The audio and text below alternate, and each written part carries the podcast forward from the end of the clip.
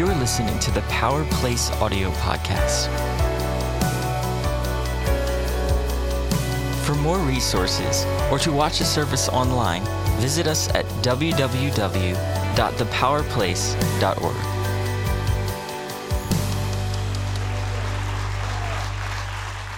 Thank you. Good morning, church. Hey, if you, in case you didn't know, I belong here. I'm family. That's right. Your pastor and I, I, I, I figured it out because I've been stalking y'all online. Your pastor and I are cousins. There's no doubt. 100%. In case you didn't know, he has a thing for chocolate, and I'm here. Okay? Chocolate is here, baby. And I'm excited to serve you this morning a steaming hot plate of Jesus' word. So I want you to grab your Bible and turn to 2 Samuel chapter 15. 2 Samuel chapter 15. By the way, in case you didn't see or notice, my name is Allen Griffin. I am your evangelist. I'm thrilled to be here. Uh, God has blessed us. Uh, we are itinerant preachers. That means we travel all over and preach Jesus all over the world. It's a glorious, great job that God has given us. And I've been married to this beautiful lady over here, Hush Marine, for 22 years. Honey, would you come up here and say hi to everybody? This is my wife, Hush Marine. Good morning, family. It is so good to be here. We absolutely love the church. I just told Allen during worship, I'm like, oh my gosh, this is the best church. It's amazing. I think we want to move here. You want to leave the heat? Wait, hold up. it was 81 when we left Florida, so. But we have two boys at home. They are 18 and 15, and their name is Israel and Isaiah. They say hello. They look like Allen with my hair. if you want to picture them. But it's so good to be here. We are so believing for an amazing move of God today. Mm. Yeah. If I'm chocolate, you're hot chocolate, girl. Hey. I'm never getting invited back. Um, Second Samuel chapter 15. If you're there, say hallelujah. If you're not there yet, say hold on now. Okay, y'all need to hurry up. I haven't eaten anything yet except for a few things. By the way, um, as you're looking that up, as you depart today, um, you can meet my wife. You can meet uh, my. Hopefully, I'll be out there. I might be in here because uh, at the end, we're just going to be believing God and praying for people for breakthrough, physical and, and spiritual and emotional. And um, the Lord gave me a word today already that cancer is going to get canceled. And so we're just going to pray um, complete restoration and healing over some of you. And I just believe even those who might be watching online. Are we live online right now? Because the Lord gave me a word. Somebody's in their car. Pastor mentioned it. Somebody's in their car driving. You need to turn your car around and get to the house of God right now. I know you're heading to go get coffee with a friend. I want you to get that friend and get here because God wants to do something in your life. He wants to physically and emotionally heal and restore you. There's another person watching online. Your marriage is in trouble right now. You've been dealing with some things and, and some trust issues, and God's going to bring restoration. At the end of this service, you and your lady grab your hands together. We're going to pray through the airwaves, and God is going to restore your house. Your house will be restored. Um, but uh, what was I saying? As you, as you walk out, you can meet us. We love to hug your neck. But um, uh, Pete and Laura uh, invited us to help launch something important um, with you. Everybody say, I'm a part of it. Um, we're going to reach uh, the unadopted teens in the foster care system right here in your community, and we're going to do it with Jesus. And so um, we met yesterday and had a bunch of people gather together to talk about how we can better reach kids in foster care in your community. And um, I want you to know that the plan that your church has established, that your leadership has established, is going to stomp the devil into the dirt. It's incredible. So I want you to be ready to go out in that hallway, give them your name and your cell phone number so we can harass you about how you can partner to see supernatural things happen in their lives here. And we'll share more about that at the end, but I just wanted to prepare you up front. Um, by the way, here's a commercial. Um, you can get this message today in its entirety on DVD. I might not make it through it. You never know what the Holy Spirit's going to do. So I want you to know you can get it on DVD and CD. It's called The Aroma. There's a companion message in there called The Place Setting, which I was preaching that. That's a great message. And it's DVD and CD. Wait, you didn't do what I want you to do. When I open it, you have to make me feel good. You have to go, ooh, ah. Ready? Go. I love all of you with an everlasting love. You can get a copy of this back there. Also, our best selling book, Undefeated, is available back there. Um, Undefeated people um, ask me about what it's about. Every time they come to the table, what is that book about? Well, uh, many years ago, Charisma Publishing approached me. They said, We want you to write some things for us. And here's the deal you can write this one about anything you want. I said, Oh, here we go. They said, well what do you want to write about? I said, Victory victory. And, and, I said, listen, there's a difference between success. There's a lot of books on success out there, but there's a difference between success and victory. See, success is doing well, and it's always metered by who prescribes it or describes it. But victory, there is no specifics, there is no little bitty description. Victory stands out above all. If you're a Penn State fan, you might know what victory looks like. If you're a Philadelphia Flyer, you might know, or Penguin, you might know what some victory looks like. I'm a Detroit Lion fan. We don't know what victory looks looks like. But if you serve Jesus, you know what victory looks like. It's when you walk around and the people that know you now go, uh uh-uh, uh, that's not the person I knew years ago because of Jesus. There's a difference in your life. That difference is called victory. And this book is all about seeing that take place in your life, whether you're a, a, new person in a relationship with Jesus or you've been serving Jesus all your life. Victory is the blessing of obedience to God. So you can get that. If you're a man in here and you love your mama, or your wife, you can just run up here and take that. That's for you. If you want, you love your mama or your wife, and he knows what's good for him. Come on, somebody. I love my job. Okay, where was I? I'm in the Bible. This message, by the way, is brought to you by the Bible. 2 Samuel chapter 15. We're going to start at verse 13. Here we go. A messenger came and told David, he said, The hearts of the people are now with Absalom. Freeze, stop. What had happened was King David was living in the palace, life was good, and all of a sudden, his son Absalom, what's that name? Conspired to steal the kingdom from his daddy and murder his daddy. If some of y'all think that's messed up, you can say it. That's messed up. Mm-hmm. Some of you think your family's messed up. Ain't nobody trying to kill you yet. So the messenger came and told him. Verse 14, then David said to all of his officials who were with him in Jerusalem, he says, Come, we must flee, or none of us will escape from Absalom. We must move immediately, or he will move quickly to overtake us, bring ruin on us, and put the city to the sword. The king's officials answered him and said, Our servants are ready to do whatever our Lord the king chooses. So the king set out with all his entire household following him, but he left 10 concubines to take care of the palace. I'm not I'm going to explain that. That's going to be Isaiah's job next week. So the king set out with all the people following him, and they halted at the edge of the city. All his men marched past him, along with the Kerethites and the Pelethites, and all the 600 Gittites who had accompanied him from Gath marched before the king. Let's skip down to verse 23. The whole countryside wept aloud as the people passed by. The king also crossed the Kidron Valley, and all the people moved on toward the wilderness. Hmm. Zadok was there too. And all the Levites who were with him were carrying the ark of the covenant of God. They were carrying the ark of the covenant of God. They were carrying the ark of the covenant of God. What were they carrying? The What is the ark of the covenant of God? What is that? What? Oh, he said it. Who said that? He said, somebody said it. A wooden, who said it? Big wooden box. She's right too. Big wooden box. Let me explain. Some of us are new to this, this whole Ark of the Covenant thing. Maybe you've seen the Raiders of the Lost Ark, okay? And you're like, whoa, don't open the Ark, you know? But here's what we know about the Ark of the Covenant of God. In the First Testament of the Bible, God was so really kind and generous. This is what he did. He said, I want you to build a box.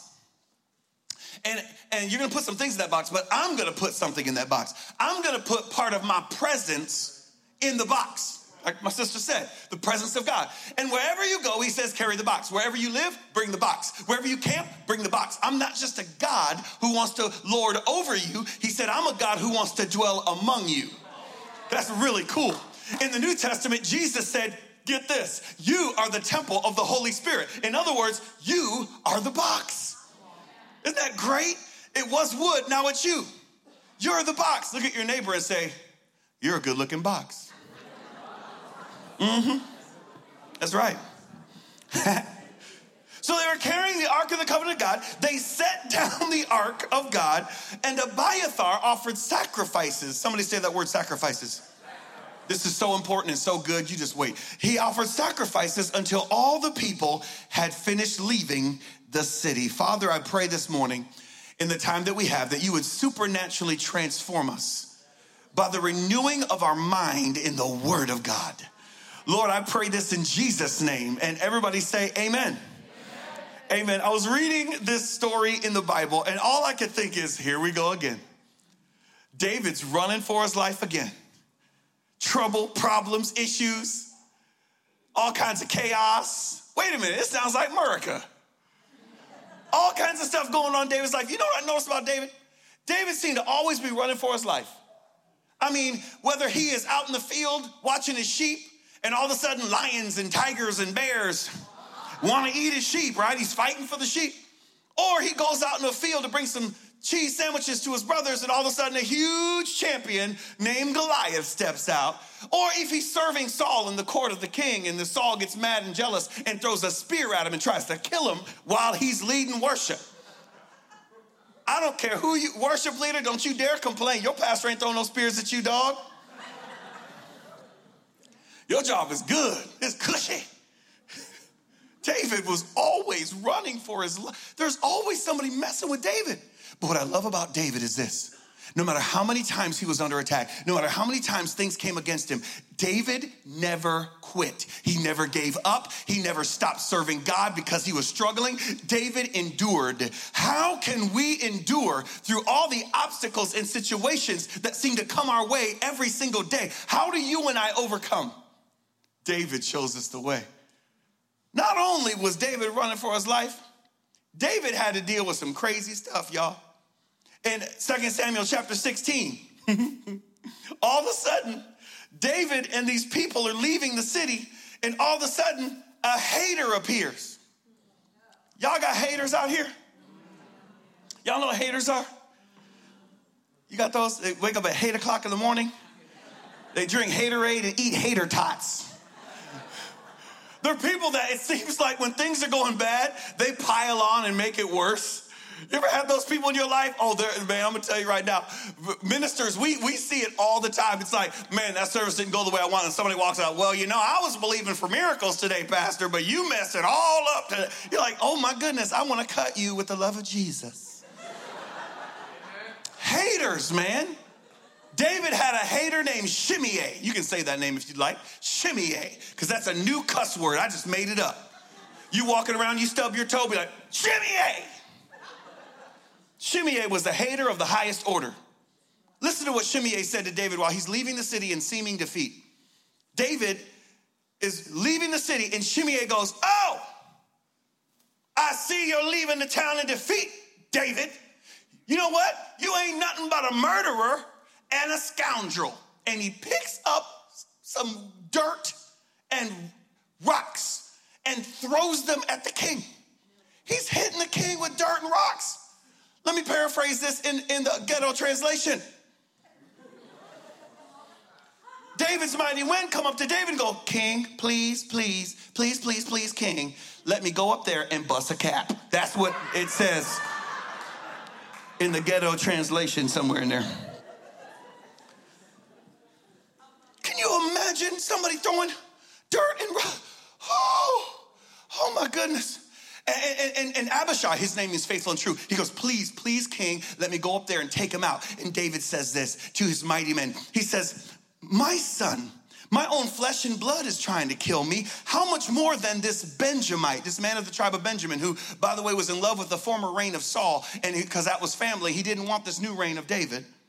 He said, Leave him alone. Let him curse For, for the Lord has told him to. It may be, or perhaps, I like that word too, that the Lord will look down upon my misery and restore to me, this is good right here, his covenant blessing instead of his curse today. What he say he's gonna restore? His covenant. Ooh. I'm about to preach right now. I hope y'all can handle it because my pastor says this that teaching is telling it and preaching is yelling it. I plan on doing a lot of yelling right now because the covenant blessing set something off for me.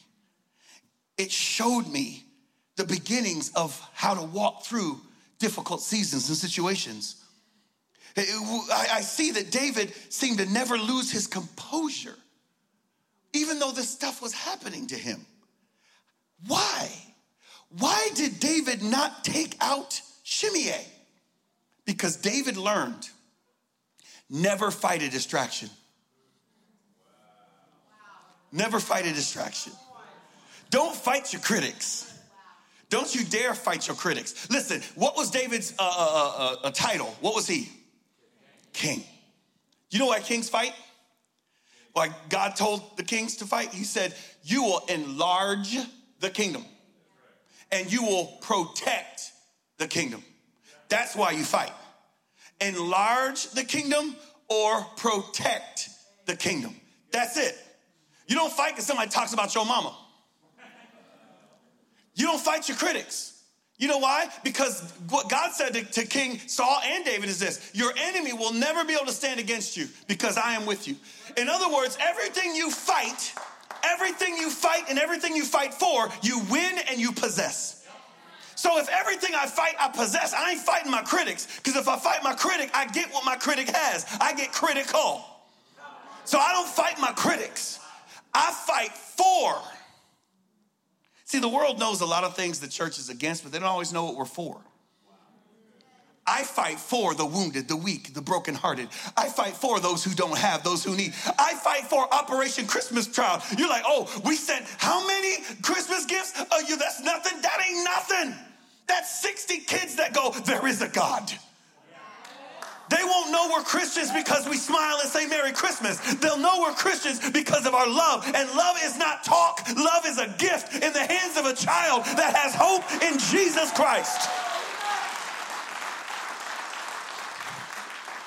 You are the answer. Oh my goodness, don't fight your critic. That's why I don't go on Facebook on Sunday night. Pastors, only pastors understand this real quick. I don't care what you think about my sermon. I don't care. My wife and my mama said I'm the best preacher they don't ever heard in their life. I'm trying to hear what you think. I don't come to your job and tell you how to cut wood. Shoot. Right, Pastor? Tell them, Pastor. I'm talking about. No, get this. We are fighting the, the, for generations that are wounded. We're fighting for people who don't know Jesus. And as long as we fight for them, we will have them. They are our inheritance. We must fight the right fight. But the right fight requires the right mind and we must have the mind of Christ. And David displayed this, this mind that we need. This is so good, okay? The reason why some of us struggle and others want walk in victory is because there's only two points to this message and we're going to lunch. Number one, we have to remember our identity. Remember your identity. Remember when you're going through a difficult situation, circumstance, or problem, remember who you are. Pastor said it earlier. Y'all just don't know often who you are. You don't know who you belong to. You don't understand. I've come to affirm that. We need to remember our identity. We know who we are. Do you know you were made in the very image of God? made in the image of God. That's crazy. Some of the reasons why we love our children so much is because they look like us. That's why people, not all people are, are willing to adopt because they love the fact that their children look like them, even if you ugly. You want your kids to be ugly just like you. I'm never getting invited back. I'm but you weren't just made in God's beautiful image, you were made not only in his physical form, but with his physical functions. Yeah. See, he speaks, he wants you to communicate. He, he hears, he wants you to, to listen. He, he, he, he restores, he wants you to restore. He forgives, he wants us to forgive. You have the gifts of God, the physical functions of the Creator. Only thing in creation that can forgive is what separates us from animals, is that we can forgive. I wish you would kick your dog more than once and see what happens. You kick it the first time, ah! go ahead and try and kick him the second time. You even lift your foot. Why? Because your dog has no ability to forgive. They can forget, but they'll never forgive. That's why we know that we were made in the image of God, handcrafted by the Creator. You are not just anything, you are created by God. The Bible says He formed you of the dust of the ground and breathed into your nostrils the Ruach, the very breath of life. Handcrafted by God. Everything else in creation, He said, let there be. Let there be. Let there be. When He came to you, He said, let us make. He spoke that, he worked you. Workmanship. Whew, that's huge. I don't know about you, but I want Jesus to keep his hands on me. I want him to get his hands dirty, developing me into who he wants me to be. I want the hand of God on my life, continually forming me into who I need to be. Smells are part of it. Let me explain. Part of knowing who you are is understanding that if we take science, theology, and technology and combine them, we get a fuller understanding of who we are and our value to God. Mm-hmm. So if you're made in the image of God, remember I said physical form and physical function, sniffing can help us understand God's love for us in the horrific times we might face. Come on, Allen, you are crazy right now. You telling me if I that will remind me that God cares about me. Listen, here's the deal. I struggle with it too. When bad things happen to me, when hardships come my way, I tend to immediately default to, you know what, I would pray about this, but God doesn't care about my little issue. You know, God, there's so many other things going on in the world. Why would God even waste his time on this little situation? It's just annoying, that's all. It's just this little, and it's so funny. It's the enemy's way of deceiving us into not talking to God about everything. And so I want to take one of the smallest things that you can imagine and help us understand the value that you and I have to God. Just a sniff. Just do it one time. Okay, if you can't smell, we need you to go home.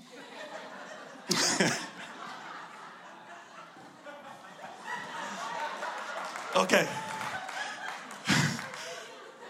Listen, smells are powerful, right? They can change a whole atmosphere. They can change your whole room. I, will never forget. The, uh, yesterday, I walked in your church for the first time, and it, mm, your church smelled like victory. You know what victory smells like? Coffee and cleaning products. Fabuloso and coffee.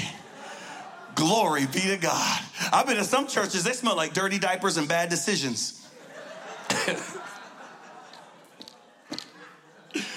Once again, probably not get invited back, but I've been having fun here. But they're powerful. Eh, eh, let me explain this. Some of us think God doesn't care about our circumstances and situations, and we face obstacles all the time.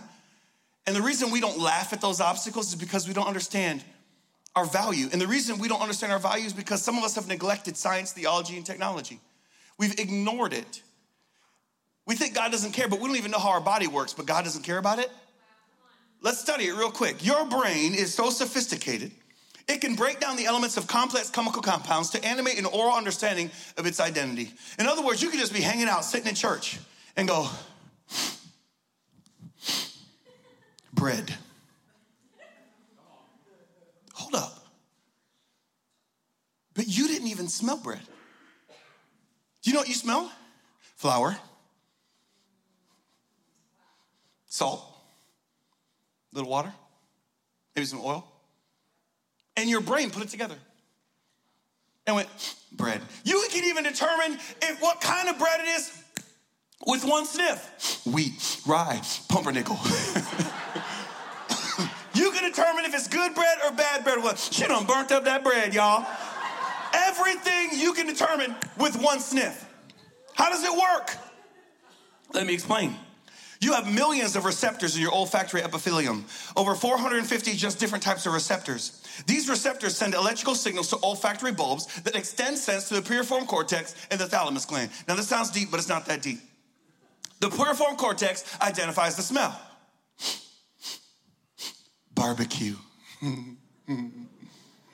yeah. This is spiritual. Then the, thalamus, the relay station, extends that signal to three places simultaneously. The orbitofrontal cortex determines the taste or the pleasure of the smell. So you're hanging out, you smell what? You just smell? Barbecue. Then the, the orbitofrontal cortex goes, good barbecue. See, there's a difference, okay? Not just barbecue. What kind of barbecue? Then the hippocampus draws a learned response to what you smell. So first it's, then it's, then the hippocampus goes, eat it, eat it now. Okay? That's my mind says that all day. Then the amygdala draws on a memory of that aroma. So it goes, this is spiritual, I'm telling you. Then, yes. Then finally, 4th of July, 2017. That was a great barbecue. We call those smemories. Actually, I made that word up. I'm gonna, I'm gonna put it in Wikipedia later. Memories. Everybody has memories. Good memories, bad memories, but everybody's got a memory. Okay? You might walking around, you smell a memory at the mall. You're walking around, you're smelling a, a memory. And I had the time of my life. You know what I'm saying? Good memory. Kicking it. Or you go to the county fair you smell and it reminds you of your senior year and she dumped you. You, now we've come to the end of the road, Susie. Y'all know what I'm talking about. Act like you don't know. Everybody's got some memories. Did you know that God has memories? And that this aroma thing helps us understand our value. Do you understand? Okay, here we go. Genesis chapter 8. Genesis chapter 8, the Bible says this that Noah, my favorite biblical character besides Moses, is Noah. And Noah, the Bible says, was saved, he and his family, from a great flood that came and destroyed the earth. There was great sin on the earth, but Noah walked with God. And the Bible says that he commanded Noah and his family and seven, a very ceremonially and socially clean animal, and two of every ceremony and, so, and, socially unclean animal to go into this big ship called the ark. And after the flood had diminished, the Bible says in Genesis chapter 8 that Noah and his family in verse 20 come out of the ark. And the first thing Noah did, the Bible says, that Noah built an altar to the Lord, taking some of the clean animals and clean birds, he sacrificed burnt offerings on it. Then the Lord, hold up, here we go, smelled the pleasing aroma and said in his heart, Never again will I curse the ground because of humans, even though every inclination of the human heart is evil from childhood, and never again will I destroy all living creatures as I have done. All of a sudden, rainbow, there's a ribbon in the sky for our love. God establishes a covenant on a smell. A smell. Hold up. We're about to go deep. Let's dive in and have some fun. What did David do when he was running for his life? He says, Hey, priests, Levites, grab the ark, grab the presence of God, get the box. And he stands there while his entire army, while all his people march by him, and Abiathar offers sacrifices the whole day. Why? Aroma. You see, that aroma was the establishment of a covenant in Genesis. Here's the covenant that all of our Jewish people would agree on I will be your God, you'll be my people. Walk in the way I command you, that it may go well with you. That's the covenant. That's the covenant. And when that covenant was established, it was established with an aroma. An aroma that goes all the way back to Cain and Abel. And that aroma began something that God said, Listen, I want to have a barbecue with you. That's why pastors being so dynamic about you getting with your family over Thanksgiving because a lot of times we fast but we forget to feast. You see, God is in your fast, but God is also in your feast. And the Jewish people believe that when they offer a sacrifice on the altar, the altar was not just a place where things die and where things are resurrected. The altar was a place of fellowship with God. And they believe when they put something on the altar, that God came and ate with them and they'd hang out with God. So the barbecue aroma was a reminder of fellowship with God. It was a reminder of communion and, and, and, and, and, and love and, and, and, and Jesus and all the Spirit of God together in one place. Wow. Huh. So when David's running for his life, he says, burn the sacrifice, burn the sacrifice, burn the sacrifice. Abiathar starts offering sacrifices, and David's walking around. I remember. Oh God, I'm not burning this for you to remember. I'm burning this for me to remember. I'm burning it for me to remember that you've never failed me. You never turned your back on me. You never walked away from me. I'm remembering that God, you have always been there for me. When Goliath tried to kill me and Saul tried to kill me, you didn't let him. You have a plan for my life. I know my Redeemer lives. Let me transliterate that. Can you smell what Jesus is cooking? I think that's how it goes. That's just weird, but it's funny. You remembered. Hey, I love this too about David. David was weird. Don't you, aren't you glad that God doesn't just use normal people? David walked around and he always did something weird. I'll explain more later, but he kind of walked around and went da da da, da da da. People like, what is wrong with this fool? Da da da. He was always singing, wasn't he? Always. And so he had this moment. And, and then he began to walk in victory. Huh. I was thinking about the aromas and throughout history how they've impacted God. That smells our memories to God. You might say, well, Allen, you're silly. Exodus chapter 30. Exodus chapter 30, God gives us a Moses a prescription for the original anointing oil. And when he gave him this prescription, he said this This is an ointment compounded according to the art of a perfumer. Yeah, is a perfume, a cologne. He said, You're not to put it on common man's flesh, but on prophets, priests, and kings. Of course, they didn't have kings yet, but prophets and priests at that point. And, and he said this It shall be a holy, seven times in that one chapter, anointing oil to me throughout all generations. I read that and I said, oh my goodness. God had a signature scent that he wanted on his servants. He wanted them to smell a certain way when they walked around. That is so cool. He marked them with a scent. I love it because when they anointed Saul, they used a, a, flask of oil, which is like a pint, like a little small little thing. But when David was anointed, they, the, the Bible says he told Samuel, take your horn and go six quarts of oil. That's a lot. He poured that on David. David straight up struck oil, y'all. David got him an oil change. Six quarts, that's a lot. But there was a difference between David's life and Saul's, right? Saul was marked by the common, but David the uncommon. Saul was marked by uh, what we would call a, a, official status, but David was marked by intimacy. See, an official person goes, "Hey, just put a little bit on my head, just a little bit, a little bit cheating, cheating gum, you know, whatever." But someone who's in love, pour it out on me. Like they don't care what you do. They're in love. So interesting. The aroma. Uh, let's keep going. There's, there's so much more, but I, I wish I had all day because I would take all day. Matthew chapter 2, there's another aroma taking place.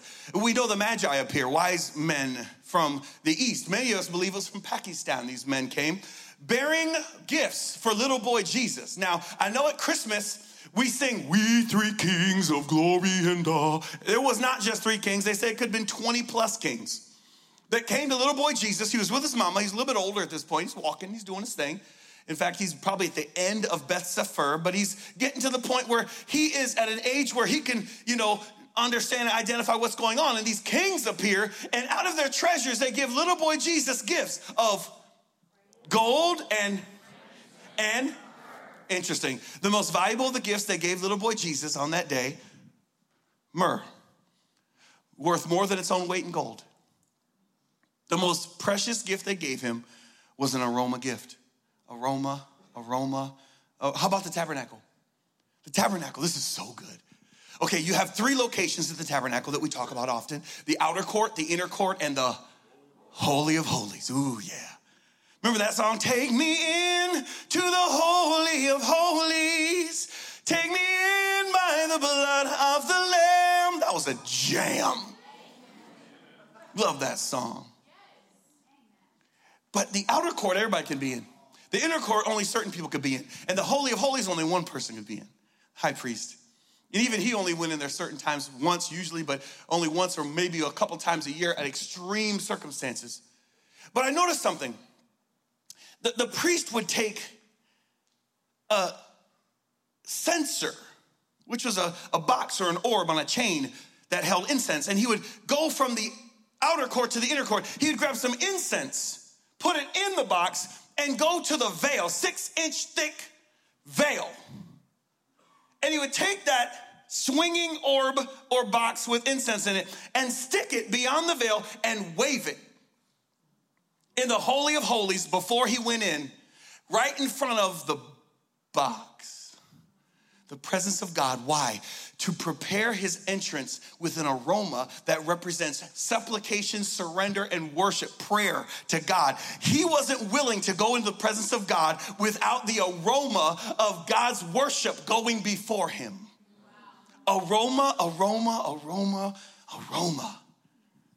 This is so good. I wish I could just mm, just soak in this like Epsom salts in the spirit.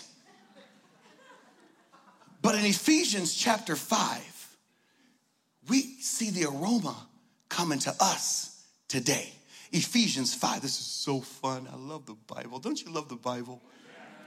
This is so good. Ephesians chapter 5. This is what it says Follow God's example as dear children and walk in the way of love, just as Christ loved us and gave himself up for us as a fragrant offering and sacrifice to God. He says, follow God's example as dear children. Children. Do you know what Jesus said? Right before this was written, Jesus said this. He says, if you're gonna come into my kingdom, you gotta be born again. You gotta come in as a child. I like to look at it as you got to come in as a baby. Yeah, because compared to him, you're just a little peanut. He's the ancient of days. You, you like, I'm 75. He's like, he's like, I got sneezes older than you. Right? God, so you're his baby, all right? Let me explain aroma. What smells better than a baby? Hold up, a clean baby right? Nothing smells better. I love me the smell of a clean. I'll walk, I'll sniff your baby right now. I don't care. I don't even know you. There's nothing like baby smell. You man, you can't, man, shoot. That's better than crack. Did you know the Smithsonian Institute did a 40 year study on the aroma of a baby and the effect it has on its parents? The Smithsonian, we're not talking about some major Christian organization. The Smithsonian Institute, 40 year study. This is what they discovered. The aroma of a baby has a decided effect on its parents akin to drug addiction. They said, in the heart and mind of a parent, the minute they smell their child, it's the same as eating delicious food or complete and total sexual satisfaction. It, it, the, it, elicits a response in the parent. That's the emotional. The physical response is two things. When a parent smells their child, bonding and service. Bonding, man, they hug that baby closer, kiss that baby. Oh my goodness, I'll do anything for that baby. Grandma, you worse. They said the response in you is worse because you have no inhibitions. You actually say crazy things when you sniff your grandbaby. You're like, I'll just eat you right now. I just. I want to pick the lint out of your toes and kiss every toe. Grandma say some crazy, but she can do whatever she wants because she's grandma. Shoot. So bonding, you want to hug them, quit, kiss them, squeeze them, and then service. You'll do whatever the baby wants. You'll go wherever that baby wants to go. Listen, before I had my two sons, I was normal. Then we had two sons. Man, I used to shop at the discount stores. We used to go to garage sales before people started getting cut at garage sales. We used to go do all kinds of stuff that we would get discounts, man. When our boys were born, we didn't care about money anymore. Everything was for them. I went to the baby store and some shoes, and they're never on sale. Adult shoes are on sale all the time. I went to the store, they had some baby Air Jordans. $85. And I bought them. Do you know why? Because I'm a crackhead. I sniffed that little boy. He said, that first one was free. The next one, you're going to give me them Jordans. And I went and got that kid. That he couldn't even walk yet.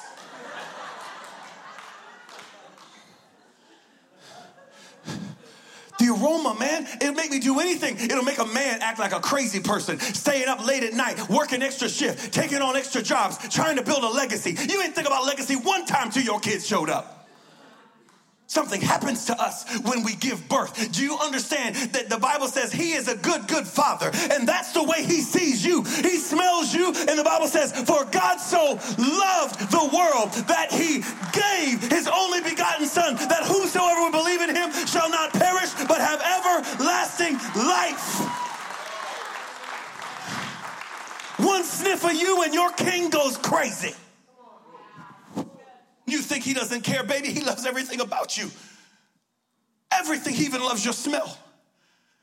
You're his baby. There's nothing he wouldn't do for you. Did you notice that in that scripture that we just read, it says that you're his dear children? That you're to walk in the way of love as Christ also did and gave himself up for us. I love how the Bible describes this a sweet smelling sacrifice that in the First Testament, savory aroma, beef and whatever it is, the grilled. New Testament, Jesus, sweet. Ooh, that'll preach all day. I don't know about you, but you start your meal with the savory, but when it is finished, hold on, y'all didn't, not everybody got that. You may start your meal with the savory, but when it is finished, you come to the sweet. Though sin entered the world through one man, and thus animal sacrifices were required, they got to the, the prophets, and the prophets said, Listen, God's tired of y'all killing animals. If you're not gonna have a barbecue with him, don't even waste your time. Jesus came and said, No more barbecues. I'll give it all. I'm the dessert, baby. This meal is over. The next one is gonna be at my house.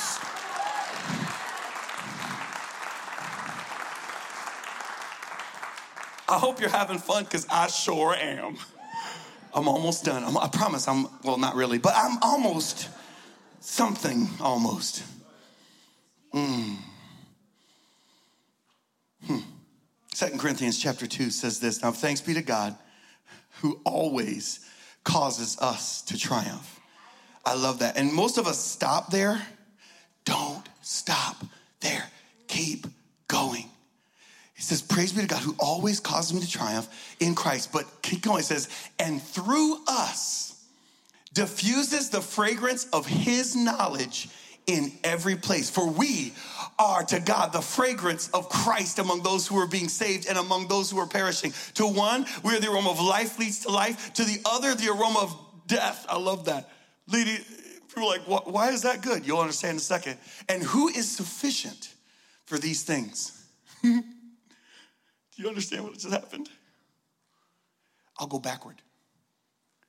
It means this everywhere you go, you smell like Jesus. So when people meet you, you're, I try to hide out sometimes and see if the funk will get them. I'll be in a restaurant just sitting by myself because I'm in the airport all the time. I'll sit down, I'll even sit at the bar. That's my favorite. People don't even know. I'll sit right there, get my breakfast, got my cranberry juice, because cranberry juice is from Jesus. And I'm sitting there eating my breakfast with my cranberry juice. And a guy next to me, hey, my name's Jimmy. Oh, my name's Allen. And bleh, they tell you their whole life story. Do you know why? You smell like the answer. And they get close to you and they go, no, no, no, this guy's got something. He's got something. He's, I, my wife and I were at Starbucks yesterday. Some guy walks up to us. we start talking. He's like, You're a believer, aren't you? I'm like, Yeah. How'd you know? He goes, I can tell. I smell good.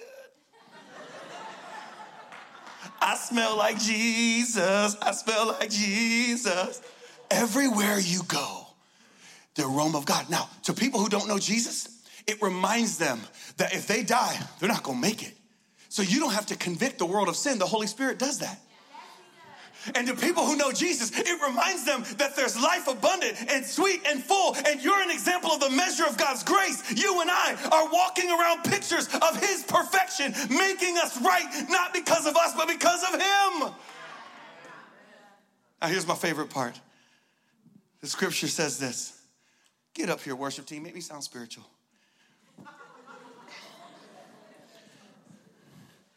The scripture says this that because of Jesus, everywhere you go, when God smells you, he smells Jesus. Oh, you mean Jesus covers me up? No, no, no, no, no. This is how much God loves you.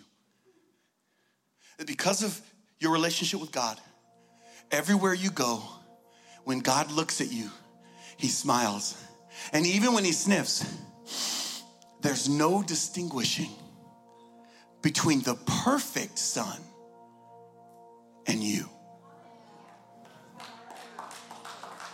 See, I don't know about you, but I used to think, why would God care about me? I ain't perfect. I ain't doing everything right.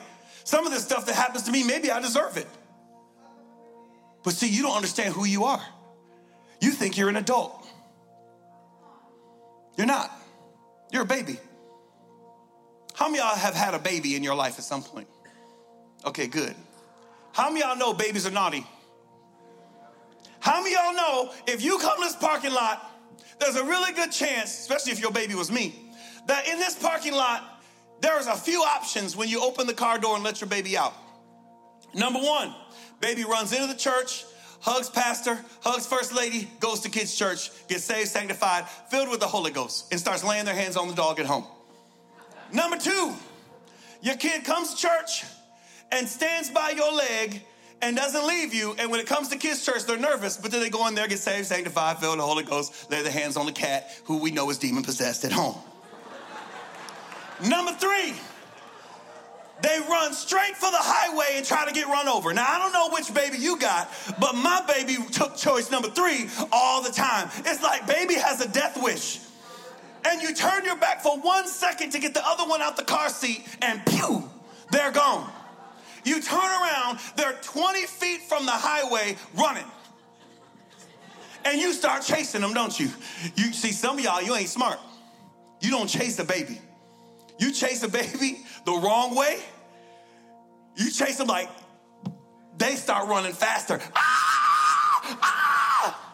But if you do the right, if you, if you're a grandparent, you know, you walk fast. Hey, how's it going over there? Hey, are you having fun, baby? Hey, baby, look at that, that stick over there. Look at that stick.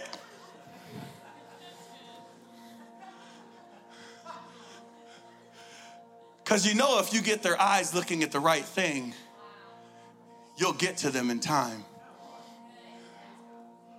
See, the Father knew you wouldn't be able to see him right away.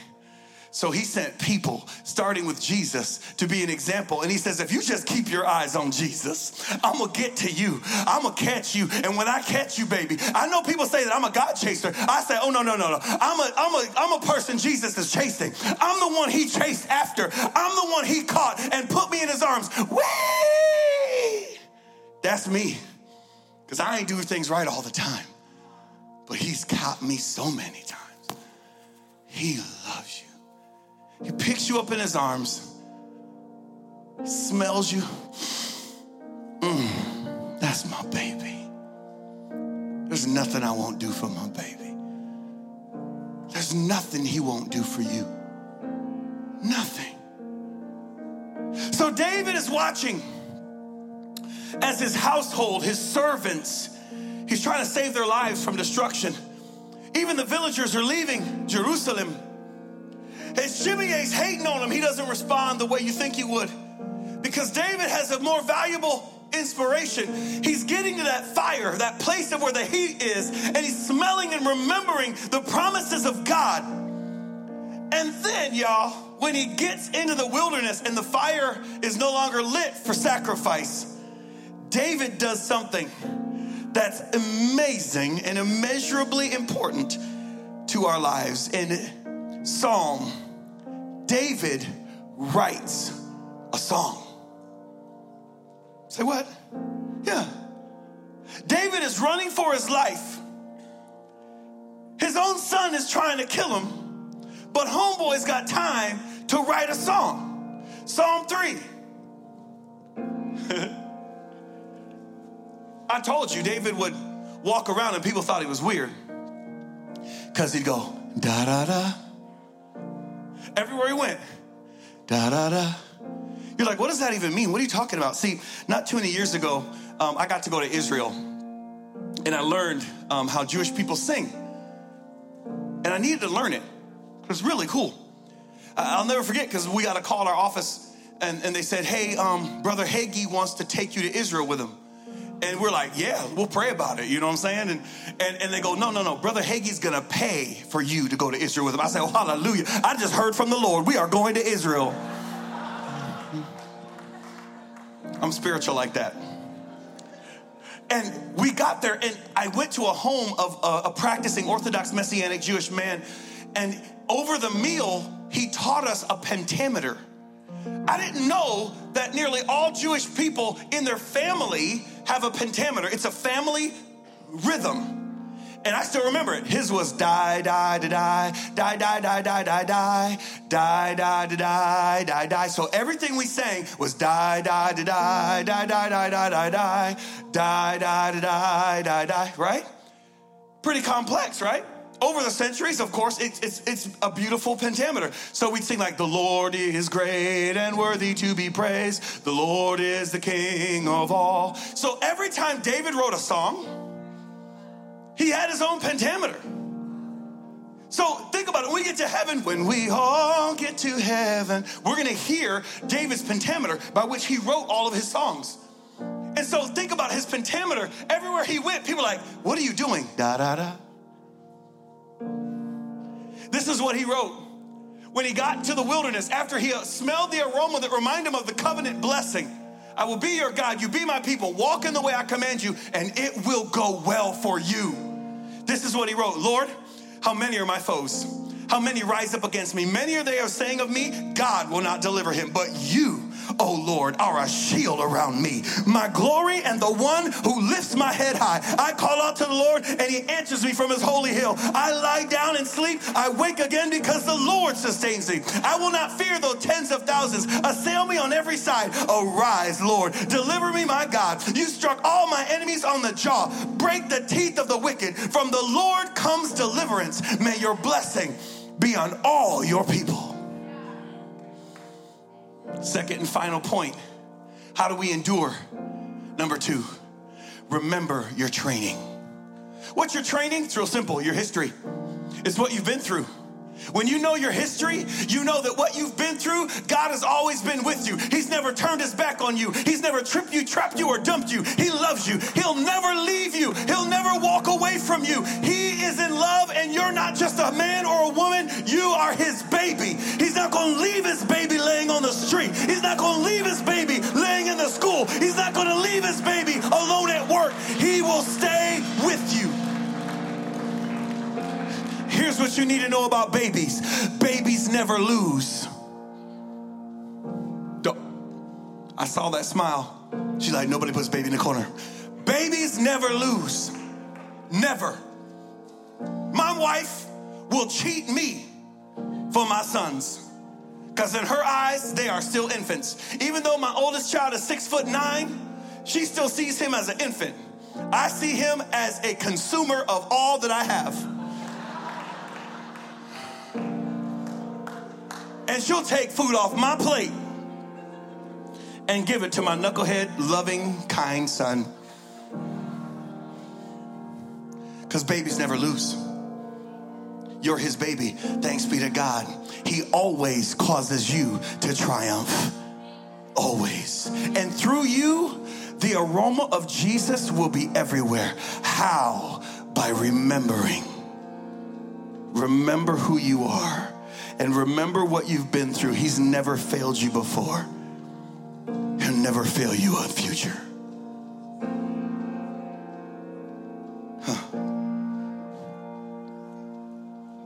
I know there's a song out there that says Jesus will never fa- has never failed us yet.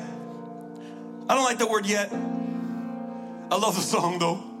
And I still sing the yet because it's cool, but I'm not waiting for Jesus to fail. That's a futile effort. He's never going to. So I don't look for that. I want to see how he's going to come through for my brothers and my sisters. I want to see how he's going to come through for you. Oh man. Can you see David?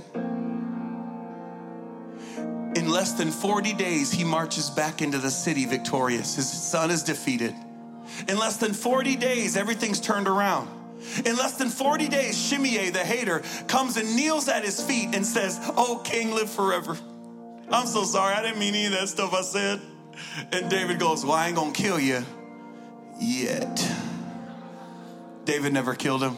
Solomon did. He busted a cap in that fool. Because the man just kept doing it. He just kept doing it, right? Here's what's amazing David remembered with an aroma, but David also remembered with a song. People ask me all the time, why do we sing in church and why do we act so crazy when we sing? Why is this man jumping around and crazy? Why has this woman lost her mind? Why, where's my other lady? Because that other lady, the, the, the blonde lady, the other lady, she, last week she was going in, y'all. That's right, I was worshiping with you. I love me a radical, buck wild, Holy Ghost church that will worship Him in spirit and in truth. I love it. Because when we sing, we're reminding ourselves of who I am, who He is to me, and who I am to Him. That's what my song does. It reminds me. Worship is a reminder. He's never failed us. So, so a little shepherd boy walks up to David. David's sitting on the ground on a rock in the in the wilderness, and he goes, "Hey, David, what are you doing?" Da da da. David, what is going on? Da da da. I think this man's lost his mind. Da da da. What in the world is he? Da da da. David. And the little shepherd puts his ear down by David, and he hears him say, Walking around these walls, da da da. I thought by now they'd fall. But you have never failed me yet. What do we say? Da da da. Here we go. Three. Waiting for change to come. Knowing the battle's won. But you have never failed me yet. Say, Your promise still stands. Your promise. Great is your faithfulness. Your faithfulness. I'm still in your hands saying, This is my confidence.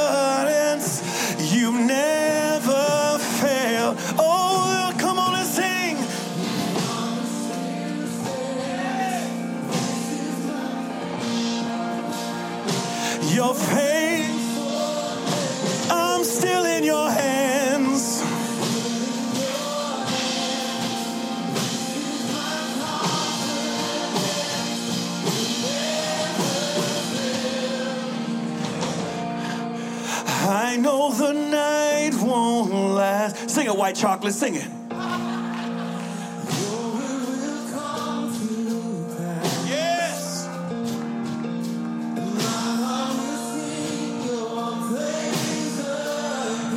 You might be going through a difficult night, but your morning is here. Your morning is here, yeah.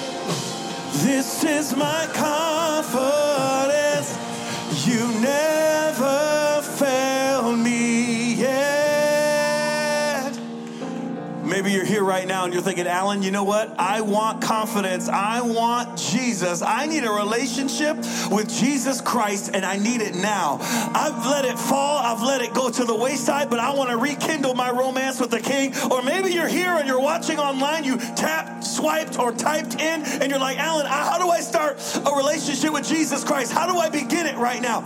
All I want you to do is respond when I say, let's go. I want you to respond. I'm going to count to three. If that's you, I want you to step from where you are and come join me. If you're watching online, I want you just to raise your hand. Just come join me. I'm going to hug you. Now, if you're scared I got COVID, just look at me and go, I'll go put a mask on and then hug you. I'll do whatever it takes to get all up in your business, okay? Because I love you. We are family. Family. Family. It is really hard to love you and not touch you. It's a diabolical deception, isn't it? Trying to get us to stop touching. I'm dangerous because the Bible says in Matthew 18, verse 19, if I touch you and agree in the name of Jesus, anything I ask in his name, it shall be done of our Father in heaven. So I'm careful out there and faithful out there so I can be in here. Are you ready? You're like, man, I want to start a relationship with Jesus, or I want to rekindle my romance with the King. When I count to three, step and come down here. I'm gonna hug you. We're gonna pray together. I'm not gonna embarrass anybody. I just want you to be real, okay? Ready? One, two, three, go. Come on. Come on. You move the mountains, and I believe I see you do it. Come on, join me. You made a way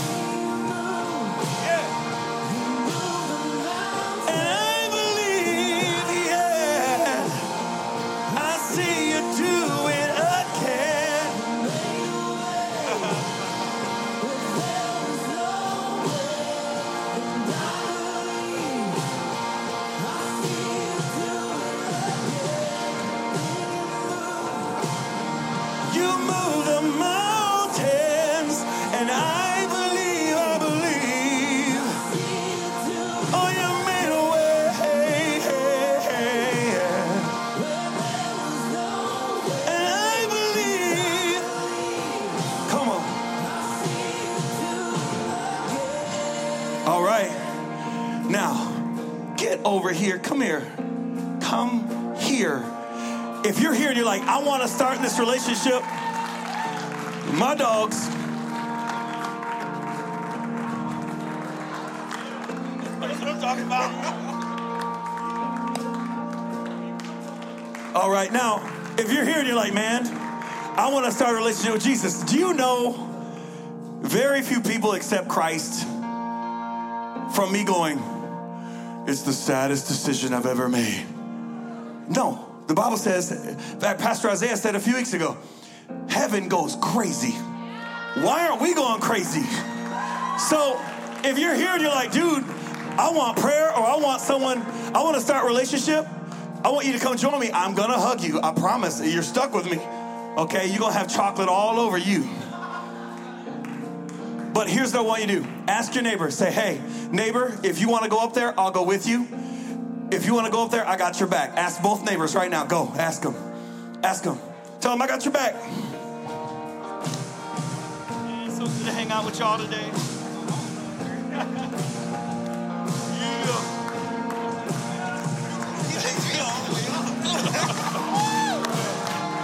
yeah. Come on.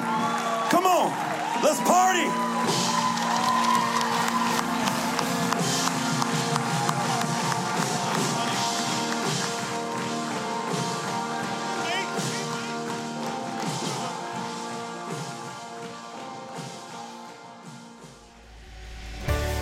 Thanks for listening to the Power Place audio podcast.